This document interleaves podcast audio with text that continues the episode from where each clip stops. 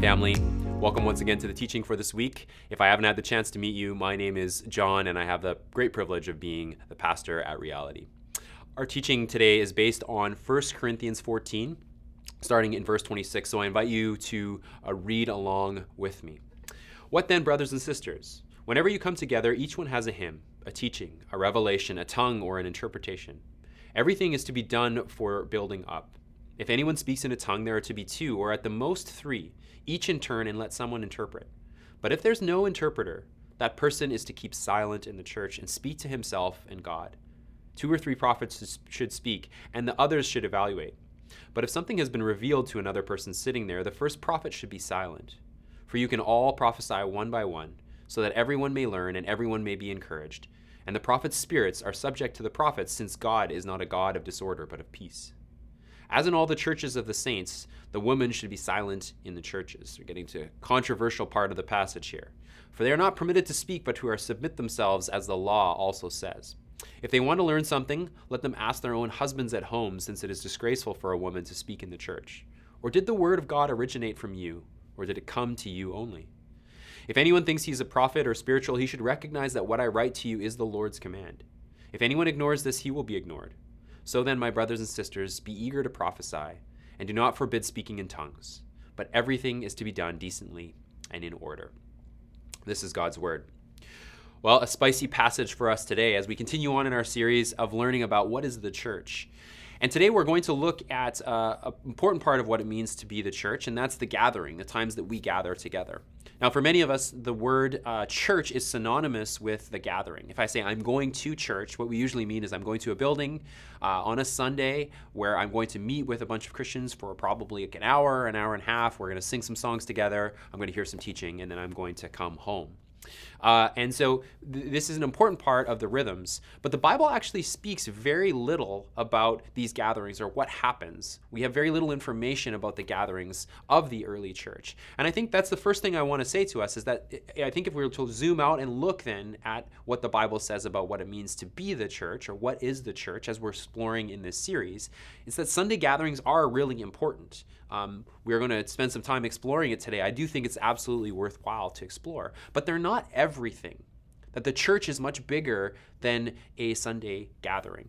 And no time, I think, in my life, anyways, has this been made more obvious or clear than during the pandemic because we see both sides of the gathering in the pandemic. I don't know about you, but but I think for many people, uh, the the at the beginning of the pandemic, when we were able to stay home, and to you know watch from the comforts of our living room there was kind of a, a, joy there like oh this is kind of a nice break that i just get to be at home you know make my own coffee stay in my sweatpants and uh, you know kind of just take in what's happening in the sunday gathering but as the pandemic wore on longer and longer and we weren't able to meet in person uh, i think many of us felt this draw like this desire to go back and meet together so I'll be honest with you, one of the things I enjoy least about gathering together is singing. I, I don't ever in any other time of my life just think, you know what I should do is just gather a couple buds and we'll just have a nice little sing along. That's just not who I am.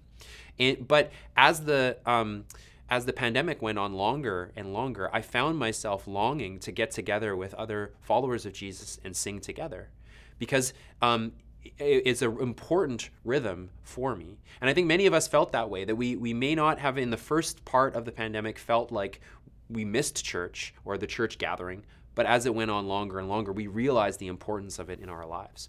But at the same time, many different leaders have talked about how the pandemic has exposed that maybe the Sunday gathering has taken up too high of a position for us in the Western church, that we're too dependent on Sunday. Uh, for doing everything in the church. And so when Sunday was taken away, a lot of us were like, I don't even really know what else I do as a Christian. To be a Christian was to go to church, which meant to go on Sundays. And so I think it's it's actually been a good thing to to ask the question, like I said, for a wider question on us of what does it mean to follow Jesus in all of my life, of which the Sunday gathering is an important rhythm and an important discipline, but not everything. So that that's the Bible doesn't talk about uh, the Sunday gatherings or the the um, Sabbath gatherings of the early church too much. And when it does, there are actually differences between um, the, the gatherings. They have different elements, they focus on different things. And so I think what that sh- means to us is that we should feel freedom to carefully you know, search the scriptures and to understand what the early church did, but also to look at our own context and think about how, what it might mean for us to gather uh, together today and to, to turn ourselves to, over towards the story of Jesus. Now, in this passage, as we talked about last week, we looked at uh, a, a, couple chapters earlier. Paul is addressing the problems with the gathering of the Corinthian church. If you remember, there are five problems in Corinthians. This is the fourth one, and Paul is addressing this, the, the problems that they have when they do gather together. And I think as we explore together, I want to focus on three things uh, this morning. The first is to, the goals of the gathering. The second is the practices of the gathering. And then the third is the center of the gathering. So the goals, the practices, and the center. So let's get going. What is the goal of the gathering? What is it that we are supposed to be doing? Well, Paul says in verse 26 that everything is to be done for the building up. Everything is to be done for the building up. So Paul has this idea that we are becoming somebody, that we are growing. And I'll remind you of, of his vision from last week when we read 1 Corinthians 13. This is a very famous passage about love, um, and it's often read at weddings. But in the context here, it's actually talking about the gathering together that we have as followers of Jesus. So Paul writes, But as for prophecies, they'll come to an end. As for tongues, they will cease. As for knowledge, it will come to an end. So Paul's just spent a lot of time talking about these gifts and how we should desire them and how we should practice them. But he says they're all going to end. We need them, but they're not the end goal of themselves. For he continues, For we know in part, and we prophesy in part, but when the perfect comes, the partial will come to an end. This is really important for us to hear.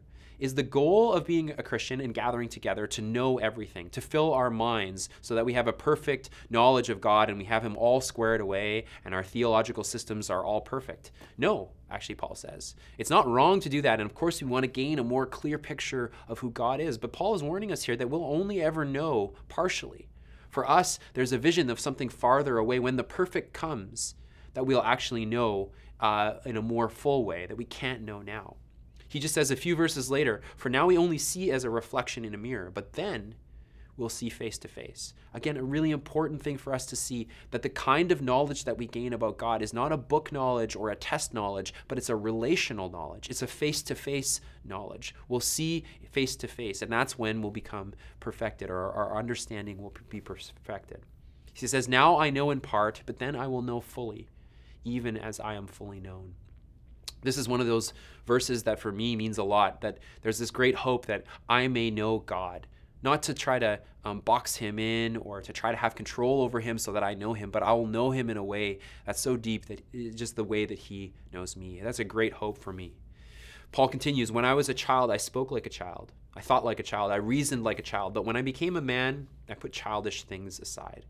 So, Paul, in this earlier passage, is saying exactly the same thing that we just saw. The building up of the Christian, or he'd say the growing up is the focus. And what are we to grow up into? He finishes off this passage by saying, Now these three remain faith, hope, and love, but the greatest of these is love. That's the vision for Paul of gathering together, that we grow up into the love of Christ, becoming more and more like the person of Christ, longing to see him face to face and having our faces more resemble his face. And that's what the vision of, uh, of the community of followers is together as we, as we meet together, is, is to have this happen not only individually, but as a community, to build each other up into the love and person of Jesus. Paul says it's slightly different a little later in the passage, verse 31. He says, The goal is so that everyone may learn and everyone may be encouraged. So, this twofold goal that we would grow up and that we would learn and be encouraged. Now, the word learn here is has the underlying word of mathetes, which we might tra- uh, translate disciple or apprentice. So again, it's not just a book type of knowledge, although it would include that. But it's, it's a, a, a knowledge of being an apprentice, of learning a way of life, of becoming more and more like your rabbi. That is the goal, that everyone will learn how to become like Jesus And the second part is to be encouraged. And that's a compound Greek word, para kaleo, two parts. The first part, para, it means to come alongside, like a paramedic comes alongside you and comes alongside uh, the hospital as they treat people on the way to the hospital. That's what we're supposed to do, is to come alongside each other and come alongside the work of God in each other's lives. And the word kaleo has a couple different meanings, but one of them means to speak. So we come alongside each other and we encourage one another. We exhort one another. Sometimes we spur each other on, we might say, or hear in the Bible, that we call each other to, to follow Jesus. We, we speak the word of God and remind ourselves that all the rest of our week, as we gather together, our hearts are pulled in different directions. And we're invited to different visions of the good life that cause us to worship things other than Jesus. But we come together, we come alongside one another, and we speak out to each other and say, No, the true story is the story of Jesus. He is reigning and ruling and this is our story. And the second part of what it means is not only to speak, but, but it means to name. And I love this translation of the word that we come alongside each other and we name what is going on in each other's lives, but we also name who we are. That all again throughout the week, maybe you're pulled in different directions with your identity. That you're called, you know, you think that what the greatest name that you could have is someone who is rich, or to be a perfect mom, or whatever it is, all these other identities that pull us in different directions. And when we come together, we're supposed to come alongside to each other, speak to each other, and remind us of the name that Jesus has given us. I think again of the passage in Mark 1 when Jesus is baptized. It says, God says to him, This is my son in whom I am well pleased. And when we, we follow Jesus, when we come alongside of him and received his invitation and his spirit takes up dwelling in us, that name is ours. So when we gather together, we remind ourselves that your true name, your name in other contexts of your life may be different, but your true name, the truest person that you are, is a child of God. And that is the name that you have and the name that you are invited to carry out into the world. So for Paul, that's the that's the goal of what we do when we gather together, that we build up and we grow into people that look like Jesus. And we come alongside each other and we learn and we encourage each other together. Now, what are the practices that help us to get to that goal? I want to look quickly at three of them. Verse 26 gives us the first one. It says, What then, brothers and sisters? Whenever you come together, each one has a hymn, a teaching, a revelation, a tongue, or an interpretation. Now, this gives us the first practice, and it's the practice of participation that each of us has a role to play in the gathering as part of the body of Christ. We looked at this last week, but Paul says it against here. Each one has something to bring, whether it's a hymn or a revelation or an interpretation. We all have something to bring to the gathering. And the focus, so the focus here is not so much on what I receive in coming to the gathering, how I'm going to necessarily be built up. But Paul is encouraging us that we actually have something to contribute and something to be to give. That's that's our focus. So I might say it this way: it's less like the gathering should be less like going to a movie where we pay our fee and then we sit there and we enjoy the movie or we don't. But we're kind of passive involvements and trying to look to be entertained, living as consumers. But the, the, the vision is more like actually going to the gymnasium that when we do that, I don't say gymnasium uh, like I'm, I don't know, from the 1940s, but the, when we go to the gym or when we work out, you know, there's a different set of priorities when we work out, that we want to become this certain kind of person. And for many of us, we know that working out, it may not be fun, especially if we haven't done it in a long time. But we keep that goal and that vision of becoming like Jesus in our hearts and in our minds. And so we discipline ourselves to gather together. And, and we discipline ourselves to participate in that gathering. Just like you go to the gym, if you just stand around and watch other people working out, uh, not only will they probably kick you out, uh, but you will not get any more fit. And the Bible is saying the same way. As we come to the gathering together, we're invited to participate, to be active participants, and then slowly over time will we become more and more like Jesus. It's a discipline, just like going to the gym. You become more and more fit the more you participate. And so the gathering is not a show that I watch, but a community that I'm invited to participate in. And so when, when we choose not to come to the gathering, everyone misses out. It's the coming together and offering of the different gifts that we have and the different perspectives that we have on, on God that, that actually facilitates this growing and this learning. So if you don't do that, if you choose not to come, it doesn't just affect you, the rest of the community misses out. Or if you come but you choose not to participate, you choose to be one of those passive engaged engaged people, then we also miss out. It's not just that you uh, miss out on, on using your gifts and uh, um, participating and blessing the rest of us, coming alongside of the rest of us and speaking our names. But we also miss out on all of that too. This is, uh, you know, the, the, the first question in this um, passage that we read, what then, brothers and sisters, used to be translated, how is it then, brethren? How is it then, brethren? Which kind of sounds like newfie, you know. What, what are you at, brother? You know, kind of that kind of thing. It doesn't even. We're not even sure what to make sense of it. But this word brethren here is uh, where the the MB term comes from, Mennonite brethren. Because what happened in the early church or the early Mennonite brethren is that they broke with the Reformed tradition. They both valued the Bible. So they broke with the Catholic Church because they said each person should be reading the Bible and uh, have, have this kind of uh, relationship with God that doesn't have to be uh, brokered through the church. But the Mennonites felt that, um, looked at this passage specifically, and they said that each person should be participating in the church. We should have a brethren model or a brother and sister model. And the reformers had more of a hierarchical church model that you come and you have to listen to the pastor, and he's the person speaking with all the authority. And so, the, in the brethren tradition, they take this very seriously, even though the word is like a really weird word for us today. Uh, brethren, it's not something I use very often. Um, that's the heart of it the heart of it is this passage that it's not just clergy who are invited to participate, but it's whole body participating with the different gifts that we bring. Um, there's a speaker, his name is Mark Scandrette, and he talks about an implicit contract that we have with Sundays, and specifically with, with preaching that reinforce um, this kind of passive model.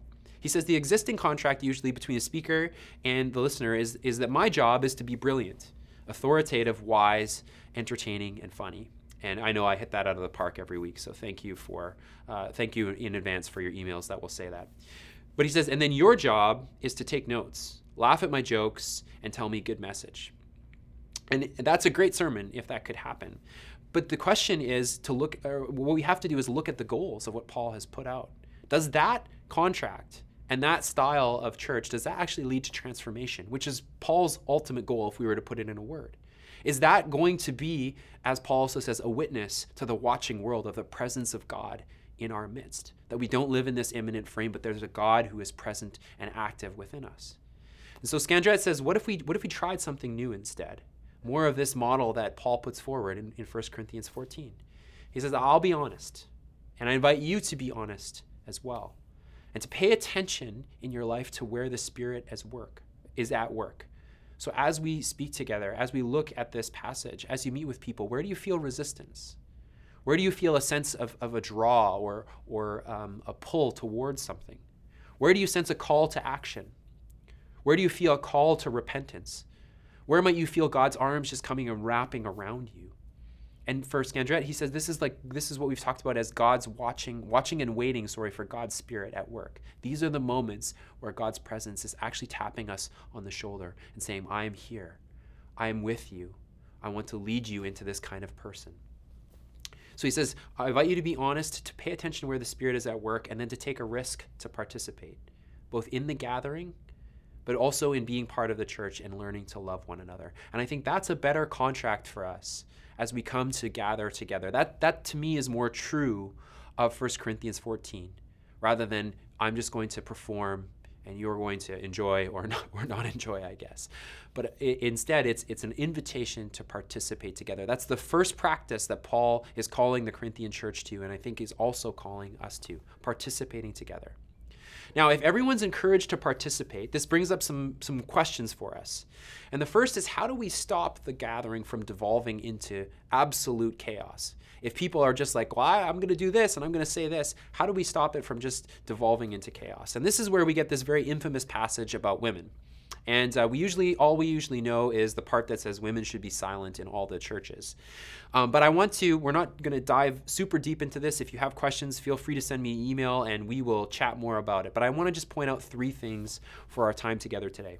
The first is this that Paul likely cannot mean what we think of if we just look at this passage taking it at face value, which is to say that women just can never talk in the gathering. They have to be silent. And I don't say that because it's not just because I don't like that. I wish that weren't true. And I, I, wish that wasn't true. Like, I have to be honest with you about that. I don't think we should silence women in the congregation. But I say that because a couple of chapters earlier, Paul is giving instructions on how both men and women should dress in order so that they're not a distraction when they are engaging in public speaking in the church community. So, Paul here and elsewhere assumes that women are active participants and speaking in the gathering together. It's in chapter 11. I'm not going to read it because we'll open up new cans of worms for us. So, you can take a look at it. But it's one of several passages in Paul's writing where he assumes women and even encourages women to be speaking in the gathering. So I don't think, unless he's had amnesia or something between chapter 11 and chapter 14, that Paul can actually mean that women are to be silent all the time in the church. The second is that women are not commanded to be silent because they're deficient or unable to contribute. They're not, there's not something lesser about women that, that therefore they should be silent. So let's read the passage together, and I want you to focus on who is told to be silent. If anyone speaks in a tongue, there are to be only two, or at the most three, each in turn, and let someone interpret. But if there's no interpreter, let that person keep silent in the church and speak to himself and God. So this is around the use of the gift of tongues. If there's no interpreter, the person is to keep silent. Paul continues Two or three prophets should speak, and the others should evaluate. But if something has been revealed to another person sitting there, the first prophet should be silent. There's that word again. For you can all prophesy one by one, so that everyone can learn and everyone can be encouraged. So if you've read the rest of, of 1 Corinthians or you've were with us last week, are the gifts bad? Is the gift of tongues or the gift of prophecy bad? No. In fact, Paul is very encouraging of the church and encouraging of us to, to have these gifts. They're good things, but yet he still commands them to be silent. So the passage continues As in all the churches of the saints, the women also should be silent in the churches. So he's called three groups of people to be silent. None of them are because of a deficiency. It's not because women are second class citizens or they're dumb or anything like that, uh, but they're following this pattern that we see.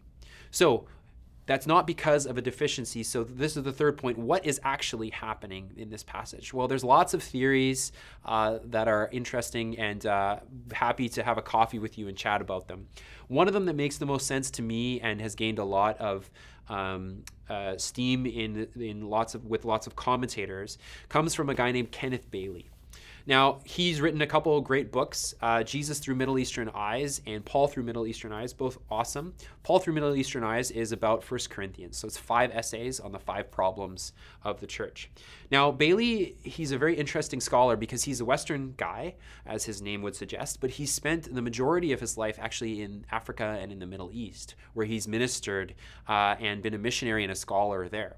So in his he shares from his experience that it's very common in in the churches that he's visited to have men on one side of the church and women on the other side of the church when they gather together. Now you'll know as well there's like lots of Mennonite jokes that if men are all on one side of a table and women are on the other side of the table like we call this like oh it's a Mennonite meeting or something like that.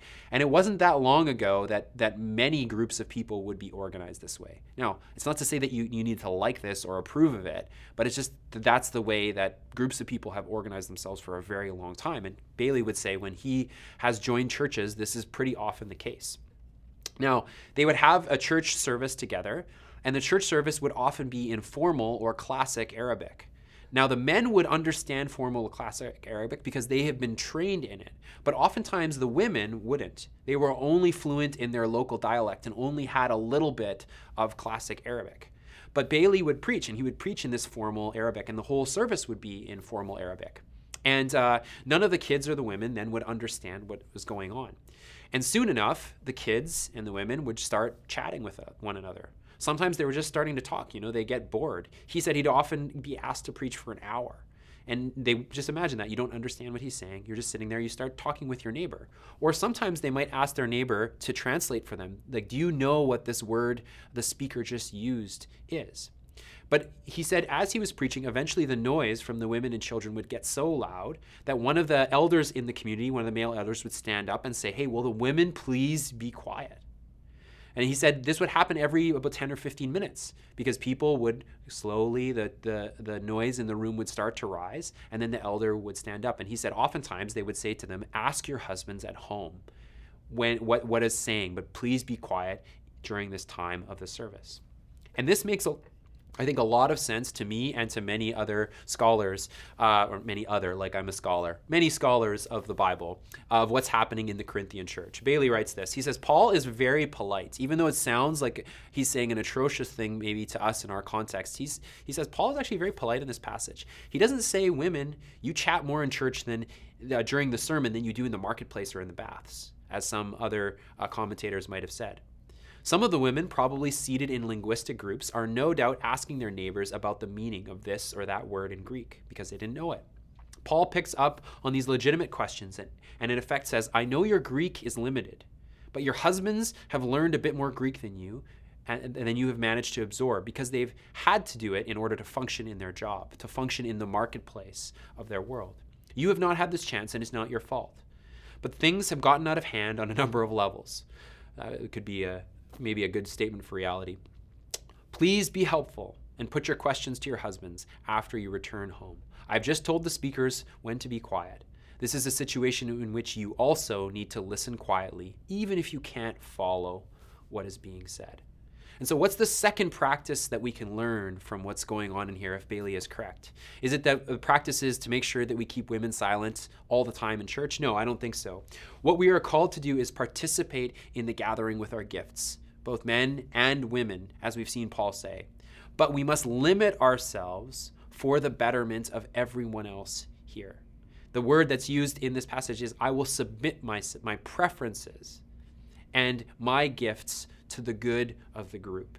That the goal of gathering is not coming so that I get to express myself and do whatever I want, but the purpose of the gathering, as we've seen already, is to be built up, for everyone to be built up, so that we can learn and be encouraged. And so when my uh, who I what I am and what I bring to the table doesn't help that, I will learn to quiet myself for the good of other people.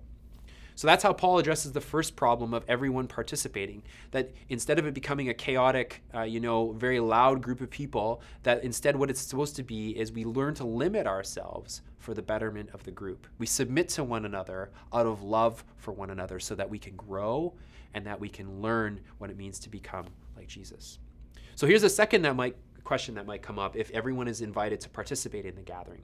How do we know if a word is spoken from God? What if some person stands up and says, "Oh, I have a prophecy," and you know they're kind of just speaking out of left field? How do we know that that person uh, is speaking from God? Verse 29, Paul says, Two or three prophets should speak, and the others should evaluate. So, what we're called to do is evaluate what people are doing and saying in the group. Now, again, the question is how did this happen in the early church? And I think this is an area that we culturally miss what is happening going on. And, and oftentimes, what can be happening in our own heads is like, I don't necessarily agree with everything that the speaker is saying. And so I'm going to discount everything that the speaker is saying. But I want to point out a uniqueness in uh, how this happened in the early church. And I noticed this um, as I read through the New Testament that what we often see in the New Testament, or it, caused me to ask this question, because what we often see in, in the New Testament is, is some person, a man, usually like Jesus or Paul or Peter, and they go into a synagogue and they read a passage in the Hebrew scriptures, and then they give an interpretation of it. And that interpretation makes everybody angry and I've often wondered about this as a person who's been privileged to lead in our community. Like if I heard that there was this heretical teacher going around Vancouver and he, you know, emailed us and said, "Hey, can I come speak at your church? I think I have a word from God and so I'd like to expound the scriptures at your church." I'd be like, "No way. Like you can't come and like start uh, interpreting the scripture for us." But this is not the way that it happened in the early church and the synagogue. As we see in this passage, anyone can stand up and use their gifts. That's what Paul's been talking about. So if you have, you think you have a spiritual gift, you can stand up and use it. And the others are called to evaluate. And this is how it would work in the synagogue specifically. A speaker would speak, they, they're invited to open the scroll and read it, and then they would um, they would give an interpretation of it. And the elders would be sitting in the front row, as you see in this picture. And the elders' job was to evaluate what was being said for the community. So each person, of course, is going to be evaluating, but the elders are the ones who evaluate. And they would ask sometimes to hear more. We see this happening with Paul, that the leaders who are there, the people who are either elders or leaders, they're like, hey, tell us more about what you're saying. Or sometimes they challenge the speaker They ask questions, or sometimes they express their disapproval, as we see oftentimes in the ministry of Jesus, that the Pharisees or the, the head rulers are expressing disapproval at what Jesus is saying and chase him out of the temple. But other times they would also give their approval, and they would do this by saying, Amen, Amen, Amen. Or as you might see it translated in your Bibles, truly, truly, or if you have an old Bible, verily, verily. And when Jesus takes on these words, when he tells you, truly, truly, I say to you, that's what he's doing is he's saying, I, I am the true elder. I am the one who can interpret the scriptures because they all lead to me. And so it was very offensive actually to the early uh, elders, the, the leaders of the synagogue, because Jesus was saying, I'm the one who not only interprets the scripture, but I also give my yes and amen to something. But this is how it would work in the early church that the elder's job was to say yes to something that's happening. So, what would the elders uh, evaluate the speakers on? Well, it's really God, excuse me, God's story. Uh, in verse 32, Paul continues The prophets' spirits are subject to the prophets, since God is not a God of disorder, but of peace. What is Paul referencing here? Well, where have we, he's referencing two things that the prophets' spirits are subject to the prophets, to the prophets that they would have, which is the Hebrew scriptures. So we're going to test everything that they say by the scriptures and what these prophets have said.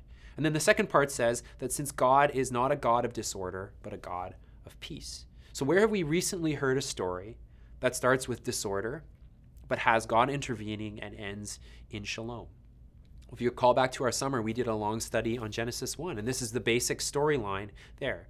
That God takes the chaos waters, the tohu abohu, the wild and the waste and the desert land, and he turns it into this beautiful garden, garden which is made for the flourishing of, of the whole cosmos. Now, that doesn't mean that everything, so this is the story that we're invited to, and the God behind the story is the one who is the ultimate measuring stick for what people say. It's the order of God's character and action. Now, I need to be very careful because in Western culture, we often think like that means if we, we want the uh, service to end at 1030 and it goes to 1035, we've somehow failed because God is now a God of disorder. That's obviously not what's happening in the early church. Rather, they're focusing on the character of God. They look back to the, evaluate through the story of the Bible, which reveals the character of God. And it's not, it also means that the goal is not to see if each speaker agrees with every minute piece of my theology. You know, I say, oh, that speaker, she, you know, she believes in double predestination. I only believe in single predestination, so I'm not going to listen to anything that she has to say. That's going right back to bounded set thinking. Instead, it's encouraging a focus on a person, as we saw. That's the goal for Paul, that God is a God of order and we're focused in on him. And when we look at God's word, it climaxes in a person, in Jesus. And so that's the question that the elders are asking Does it look like Jesus? Does it sound like Jesus? Does this smell like Jesus? Is it helping me, helping us to become more like Jesus. And that's the center of the gathering, which I'll just mention very quickly here at the end. That's Jesus for Paul and for us and for the early church, that the center of the gathering is the person of Jesus and becoming more like him. This passage that we're looking at is sandwiched between two other passages in Corinthians. One is uh, chapter 11, where Paul talks about the, the Lord's Supper, uh, what we call communion. And it says that we do this in remembrance of Jesus, that we come together around a table and we remind ourselves that our God gave his body and his blood for us. And Paul says we will proclaim the Lord's death until he comes. That this is what who we are and what unites us together. That d- despite our differences, whether they be theological differences or differences in gender or differences in perspective and opinion, that we come together around the table and we unite ourselves around our God who broke his body and gave his blood for us. That the God uh, of the entire world didn't hold on to what it meant to be God, but became a person, became a human.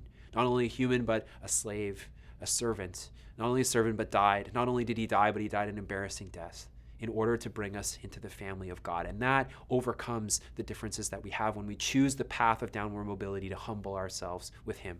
That's how Jesus is the center. And that's why communion is such an important part of what it means to be the family of God, because it's a practice of coming together and uniting ourselves in Jesus rather than choosing our differences, which can bring disunity. And then that's so that's one side of the passage. The other is is uh, 1 Corinthians 15, which comes just after this passage that we read, and starts with these words. It says, "For I passed on to you as most important what I received, Paul says this is the most important thing. And what is it? It's that this Jesus who has died for our sins according to the scripture, as Paul has said, isn't, hasn't remained dead, but is alive, that he's been resurrected. So Jesus is the center of our gathering because he brings us hope and he is alive. And not only does that mean that he is present with us, whether we're watching all around, you know, the world or watching in, in our homes around Vancouver, that God is actually present with us when we choose to make time and make space for him, when we choose to participate, when we choose to watch and wait for his Holy Spirit and listen to him as, as we have the word open in front of us. That he is not dead, but he's alive, he's in our midst, and he's leading and guiding us. That the presence of the risen God is here, and that gives us hope gives us hope that no matter what's going on in the rest of our lives, no matter that we only see partially now, as Paul says, that we have this great hope of fullness, that we get to be with Jesus and walk with him and see him face to face and to know him as we are fully known. And it's these two things that sandwiching in between this passage that we just read that Paul wants to give to us as the central focus of our gatherings. That what we do is we come together and we unite ourselves around Christ that we have this goal of becoming like Him, that we practice together to learn to become like Him, that we participate, that we limit ourselves, and that we learn to uh, be quiet when we need to and to express ourselves where, where we can. And we learn to evaluate according to God's story, but we come around together around the person and the work of Jesus. That gives us hope.